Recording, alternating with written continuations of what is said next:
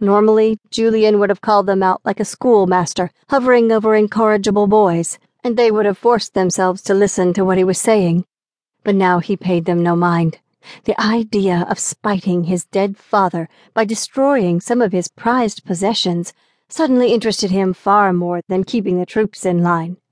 He pulled himself away from Colin and crawled toward the nearest bookcase, the bottle still in hand, and splashes of whiskey spilling onto the rug as he went.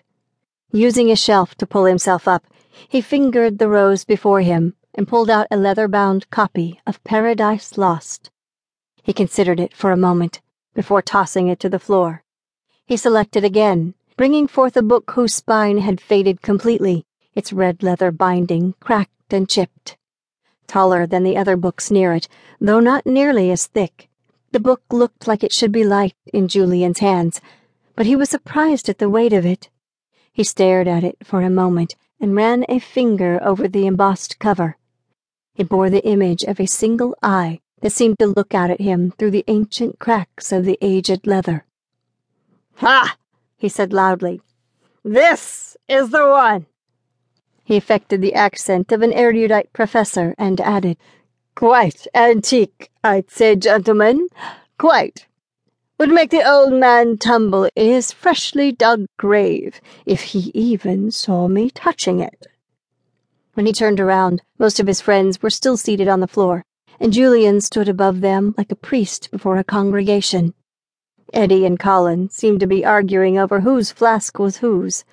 Fools, Julian thought.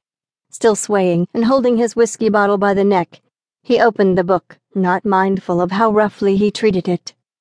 Read something, Julian, Dick said. Something juicy, Mike added. Julian smiled, ready to oblige. He cleared his throat but quickly the bemused expression that drink and anger and some form of grief had put on his face transformed into one of confusion and then disgust. Damn things in Latin, he shouted, and was about to drop it carelessly to the floor when his eyes caught Colin's. Colin, you're still a goddamn Catholic? he shouted, prompting laughter from the group. Like most of the other men in the room, Colin Krebs had known Julian Piedmont since boarding school. At the time, the film industry had been young enough that its executives were new to being rich, and many of them had sent their sons off to learn how the other half lived. Though no wealthier or more special than the others, Julian had quickly risen above the rest, his cavalier attitude, irreverence, and quick wit making him attractive to the other boys. He had held court ever since. Colin gave no reply to Julian's insult, nodding his response. Almost immediately, hoisted up to the group's exaggerated applause, Colin stood beside their undisputed leader while the others gathered around them. Some looked genuinely interested in the drama unfolding, others feigned interest to appease their leader. Now read, Julian said, shoving the book into Colin's hands. The book felt fragile, as though the heavy leaves would slip free of the binding if Colin turned the pages. Julian had opened the book to the title page, and Colin looked at it with some confusion, trying to remember the Latin his parents had forced on him years before. It's not like it's the Mass or anything, he said in a hushed voice, speaking to Julian alone.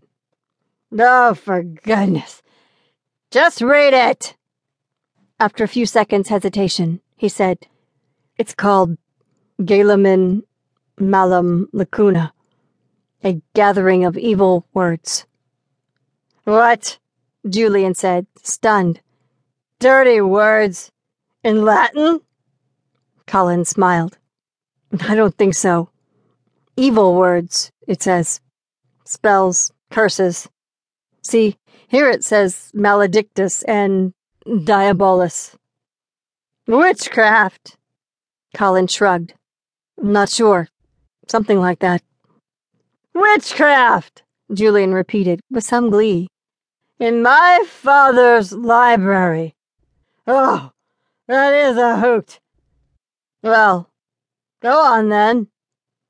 Colin turned the fragile pages and studied them for a moment, reading what he could translate.